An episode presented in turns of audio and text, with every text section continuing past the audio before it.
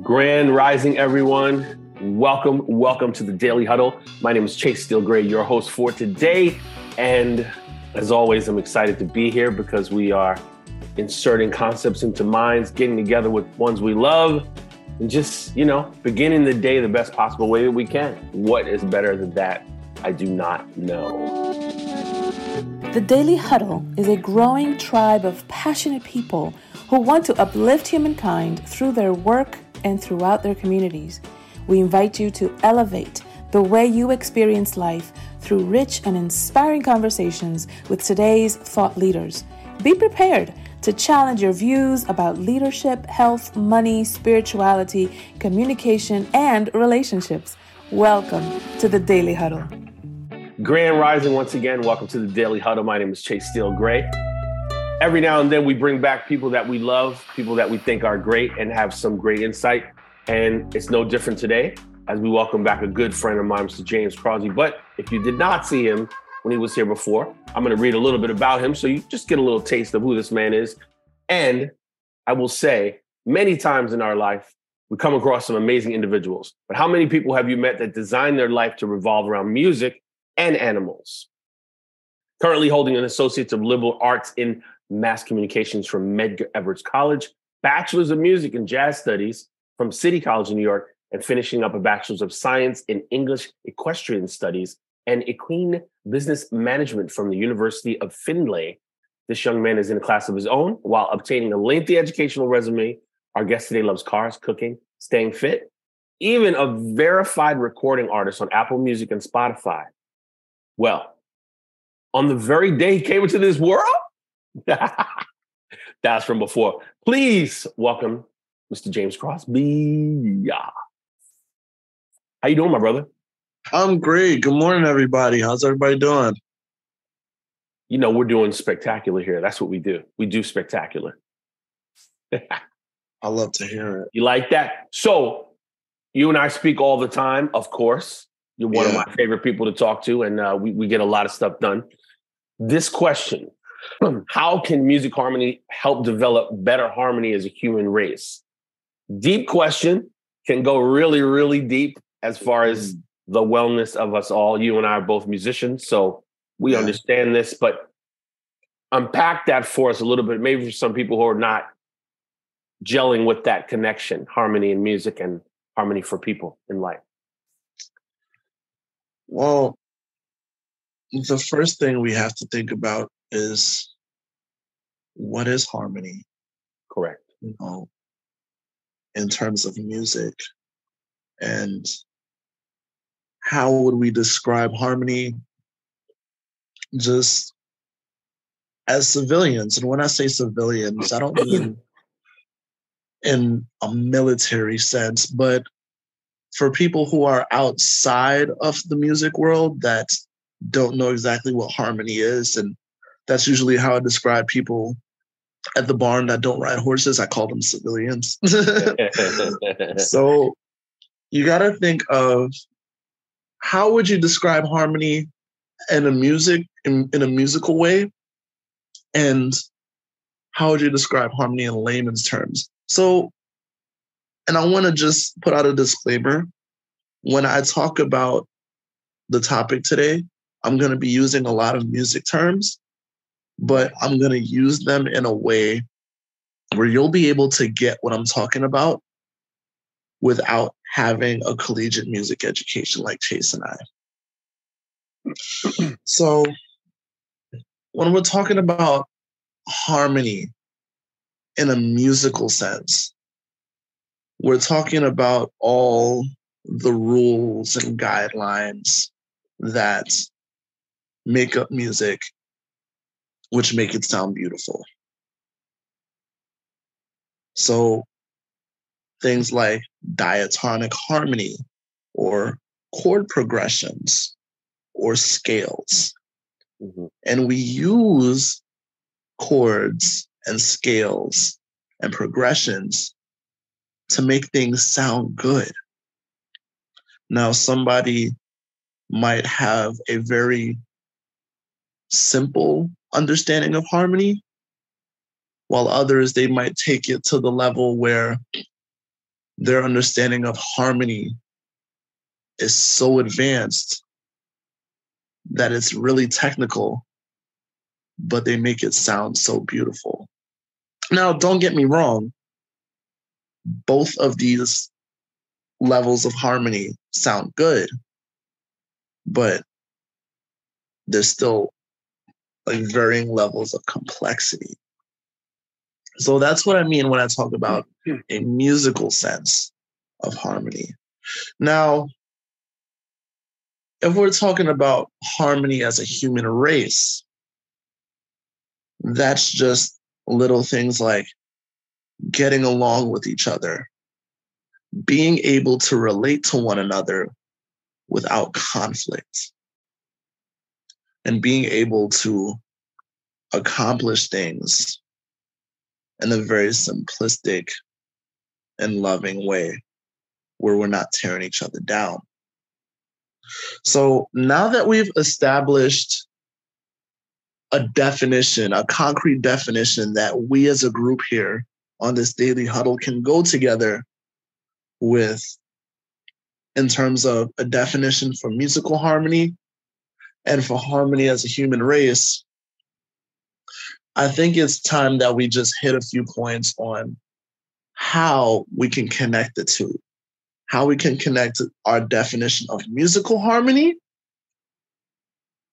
to our human or civilian sense of harmony. So the first thing that I will say is everybody's concept of harmony is different. And one way that I realized that is when I came to the University of Findlay. Even though I came here to ride horses, I was still blessed to find a place where I could still play bass guitar. So coming up in church, you know, playing bass and singing, I, I, I came up in the Pentecostal church. I've come up in the Black church. So coming up in the Black church, the kind of harmony that you hear in our songs is very complex and really rooted in jazz. So you're going to hear very complex harmony with a lot of secondary dominance and a lot of two five progressions, a lot of tritones and that kind of thing. However, when I first came out here and it was Sunday, I knew that I had to find myself in church. So that's what I did. I went to the nearest church that was close by campus. It was called the Gateway Church. And it was really different from what I was expecting. The musicians were great, you know, they were given the best that they can, and not to bring them down or anything, but everything was very mellow. Everything was very somber. And they were, they had a really simple sense of harmony. It wasn't like what I was used to. It was a lot of primary chords and a lot of open cadences. I mean, closed cadences. There were no open cadences. Nothing was left to surprise. No altered dominance or anything like that. It was very simple. And then when I started to join the campus ministry and I started playing with them and I started doing all this stuff on my bass, they were amazed because it was light years ahead of what anybody else was doing. So when I tried to make suggestions like, hey guys, can we do this? You know, not to be a know-it-all or anything. I was just trying to extend my concept of harmony, and I was just trying to relate to them, like where I was coming from. But out here, they're not used to what I'm used to. Their concept of harmony is stuff like Hillsong and Ben Rector. I don't know if you guys know who that is, but maybe you do. But um, their, their version of harmony was very simple. And for a while, I was really frustrated because I felt like I wasn't being heard. And I just, at one point, I just didn't feel like playing with them for a while because I had to, I felt like I had to dumb myself down. I felt like I had to limit my capacity as a musician to be in the same space as them. And I'm not going to lie, that hurt. It really hurt. Not to say that I was higher than them in any way, but I just felt like I was being ignored. So with that being said, the first step is you have to realize everybody's concept of harmony is different, and not everybody is going to have the same views as you. So with the second, the second aspect that we're going to talk about is not being offended. So being in this scenario, it's not anything against you. If somebody doesn't speak the same language as you musically or emotionally, that's okay. Because like I said, I'm coming from Brooklyn, New York. I'm coming from the Black church. I'm in, like I said, I'm at the University of Findlay. I'm in Findlay, Ohio. And I doubt nobody here has heard of guys like John P. Kee, Kirk Franklin, Fred Hammond. I'm just coming from a totally different school of music, musicianship. So after a while, I realized I couldn't take it personally because they didn't grow up the same way as me, and I didn't grow up the same way as them. So they just came from a school where everything is just a little bit simpler. Their language of how they play music is much simpler. And I have to remember, and Chase, you probably agree with me on this, it's really hard to forget that not everybody has a bachelor's in music. Like, when I was in music school, I'd really be going on the train. I'd be going home, you know, really, really sad that, you know, I really messed up that walking bass line. And I was like, you know what? Man, I bet that guy on the train, you know, like with the book bag on his back, he could probably play two fives better than me. But then you got to remember, not everybody is a musician major. Not everybody's a music major. So coming out here, I had to remember, not everybody has the same set of, same set of skills as me. And not everybody is going to do things as complex as me out here. I want to so interject I- for one second. Sorry to interrupt you. Um, way back when you were talking, or a little bit back when you were talking about the two levels, the person who's coming in at a high level and the person who's playing a more rudimentary basic thing. In mm-hmm. your opinion, how do I ask this? Who benefits more in a given situation? The person who's at a higher level, who wants to be patient and learn or learn how to connect with the person who's not at their level, or the person who's not at the level, who wants to learn from the person who's at the higher level? Do you understand what I'm saying? Like, yeah, who, there's two different ways of looking at it. As human beings, we see people who are highly adept at something. But it takes somebody who's hungry to learn that, to not be angry or upset at that person, or oh, they're just, you know, they're just a show off or whatever, when inside they really want to have more knowledge. What do you feel is the middle area, or who who benefits more in that situation?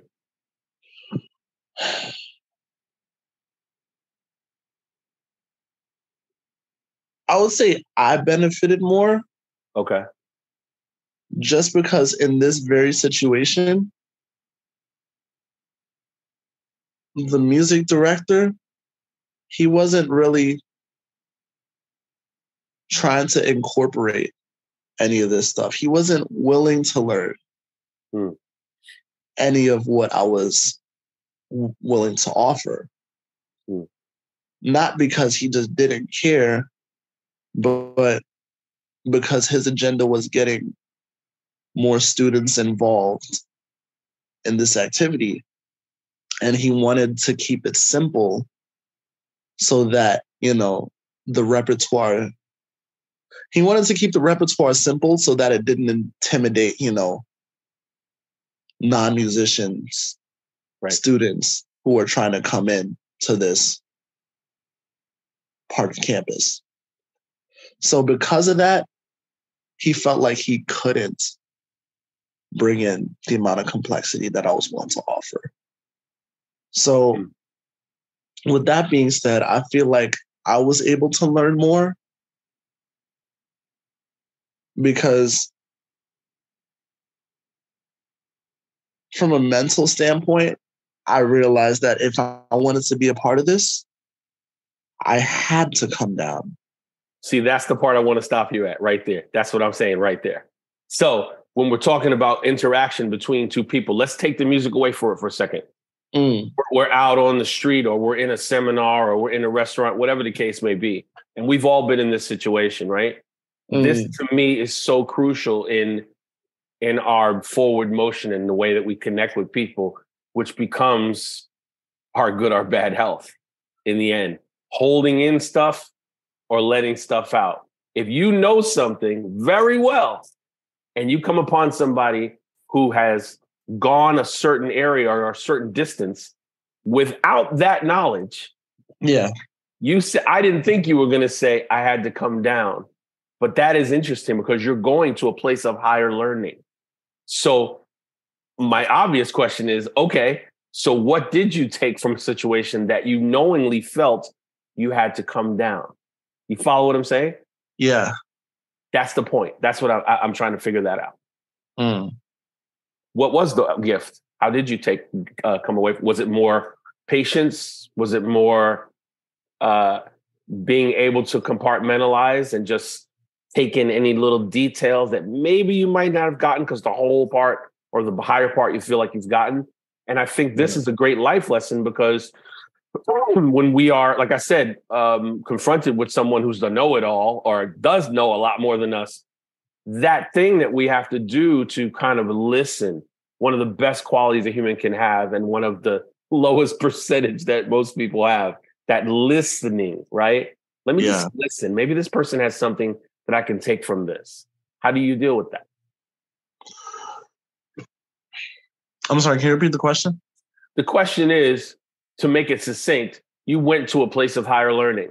Yes. When you got there, you felt that people were at a lower level. What did you take from it? How did you exit that with something in your backpack? Well, for one, I would say that it did humble me. Ah. Not that I'm saying I went in there with a swell head. Like, if anything, I would say that I went in, you know, ready to impart knowledge. Okay.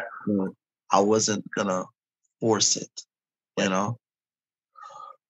So after, you know, four years of being in a conservatory, of playing with people that could play circles around me, you know, being this big fish in this small pond now, I realized that I had to make a way for others to swim around me.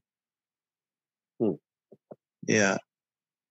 You know, I, I, I'm sorry to interrupt you. I just want to make sure that we have time for some people to ask any questions that they have, because this oh. is a deep conversation that, especially you and I as musicians, my goodness, there's a lot of ways to go with this. I yeah. just want to make sure anyone has any questions, because you and I can open this up at another time. But if there's anyone that would like to ask a question, please do so at this time, just to see. And if not, we'll continue on.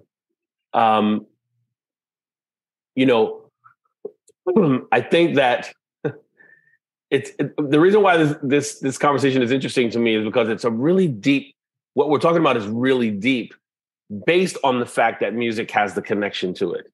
That's why when you said in the, in the beginning, like, you're going to use some terms that people might not know, in a sense, those terms that they don't know may be blurry for them in this conversation.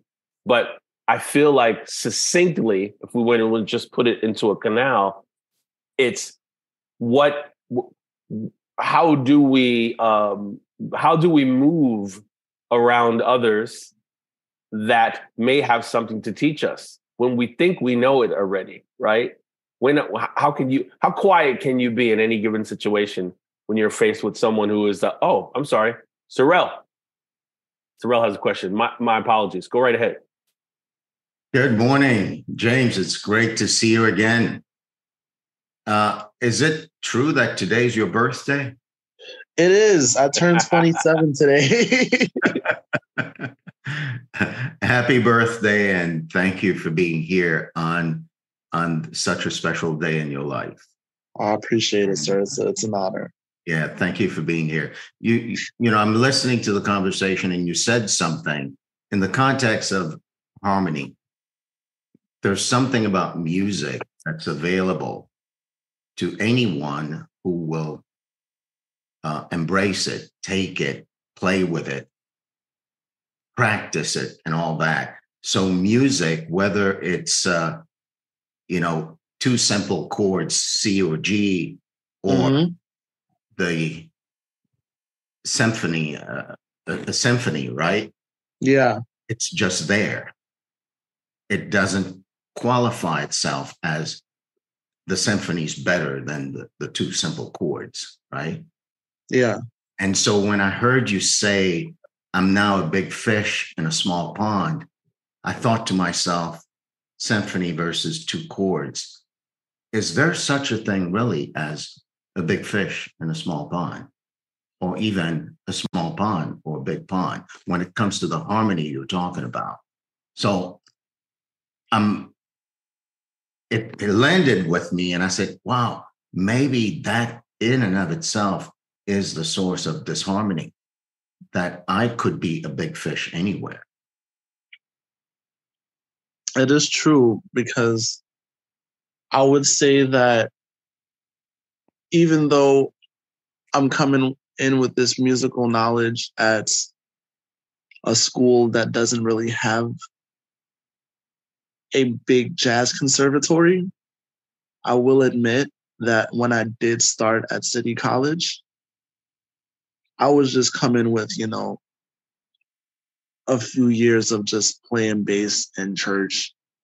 And I was coming into this conservatory, you know, just right in the middle of Harlem with a lot of guys who could literally play circles around me, make me dizzy. That's how good they are. And I'm not just talking about guys from around the way. I'm talking about international students from like Greece and Taiwan and, you know, India, Japan, like Kansas. um, and I would say that there I was like a little fish in a big pond. You know, it's it's really the same as an N B A uh, an N B A player. Like when you're in the league, you know, you're just coming in. You're like a role player, dropping like maybe ten points a game, and then there's LeBron who's dropping like thirty every night.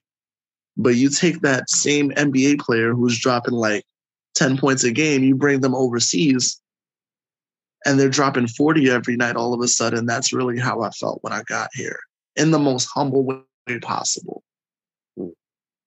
But that's the best way that I can describe it. So yes, it is possible to be a big fish anywhere. But it is also good to remember that once upon a time, that big fish who's in that little pond, he was a small fish in a little, in a big pond. And how's all that related to harmony for the human race?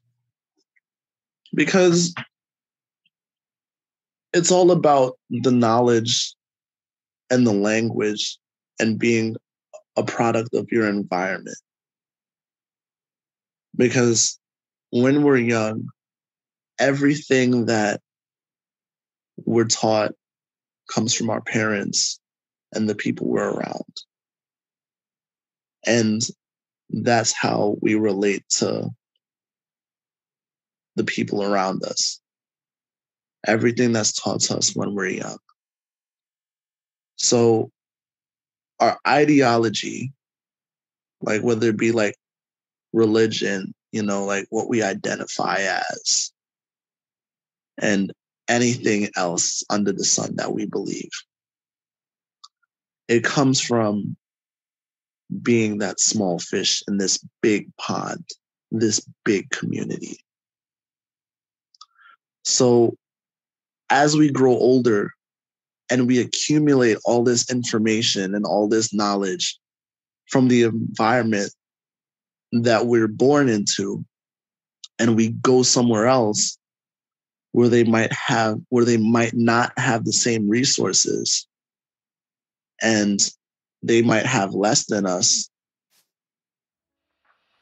that's where the harmony comes in, because they're coming from a whole different school from you, a whole different way of life.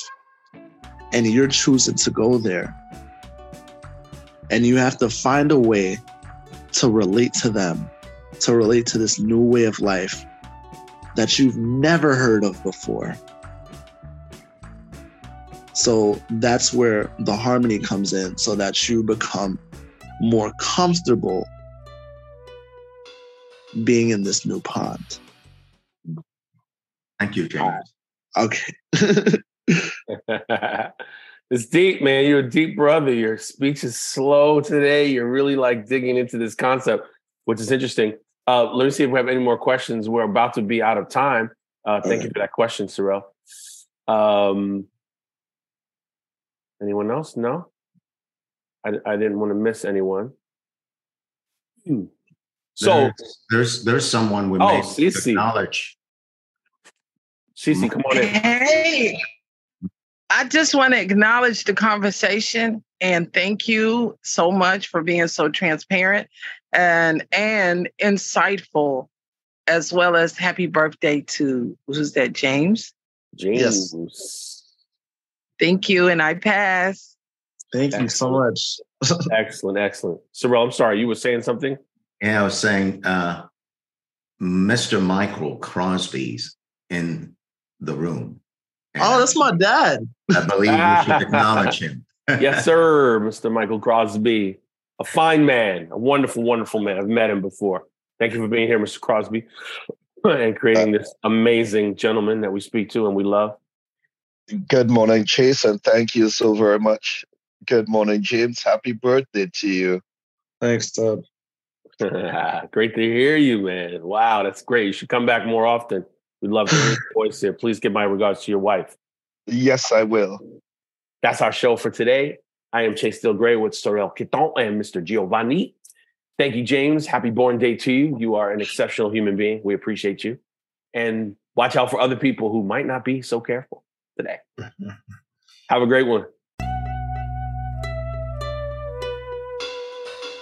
At the Daily Huddle, we agree that the best way to kick off the day is to adhere to Patty Dabrowski's seven principles for having a happy body, sexy skin, a laughing spirit, and a rewarding life. Give. Give of your time, your full attention, and of your unique talents. Move. Move your body to keep it feeling energized and alive. Eat mostly plants. Plants are the purest fuel to help you reach your potential each day. Sleep. Sleep is how the body repairs itself and readies us to give our very best each day. Stress less. According to John Perkins, stress is just a problem without a solution. Choose your solution and dismiss that stress. Laugh. Laugh out loud, from your belly to your chest and with your head tossed back. You will fire up your endorphins and bring more energy to everyone around you. Love. Most of all, love. With your words, your thoughts, and your actions, power them with love and watch the way you experience life elevate to all it can be. We thank you for joining us on the Daily Huddle. We are a growing tribe of passionate professionals seeking to inspire a new generation of leaders. Go out and share your unique ability to impact the world. Until next time.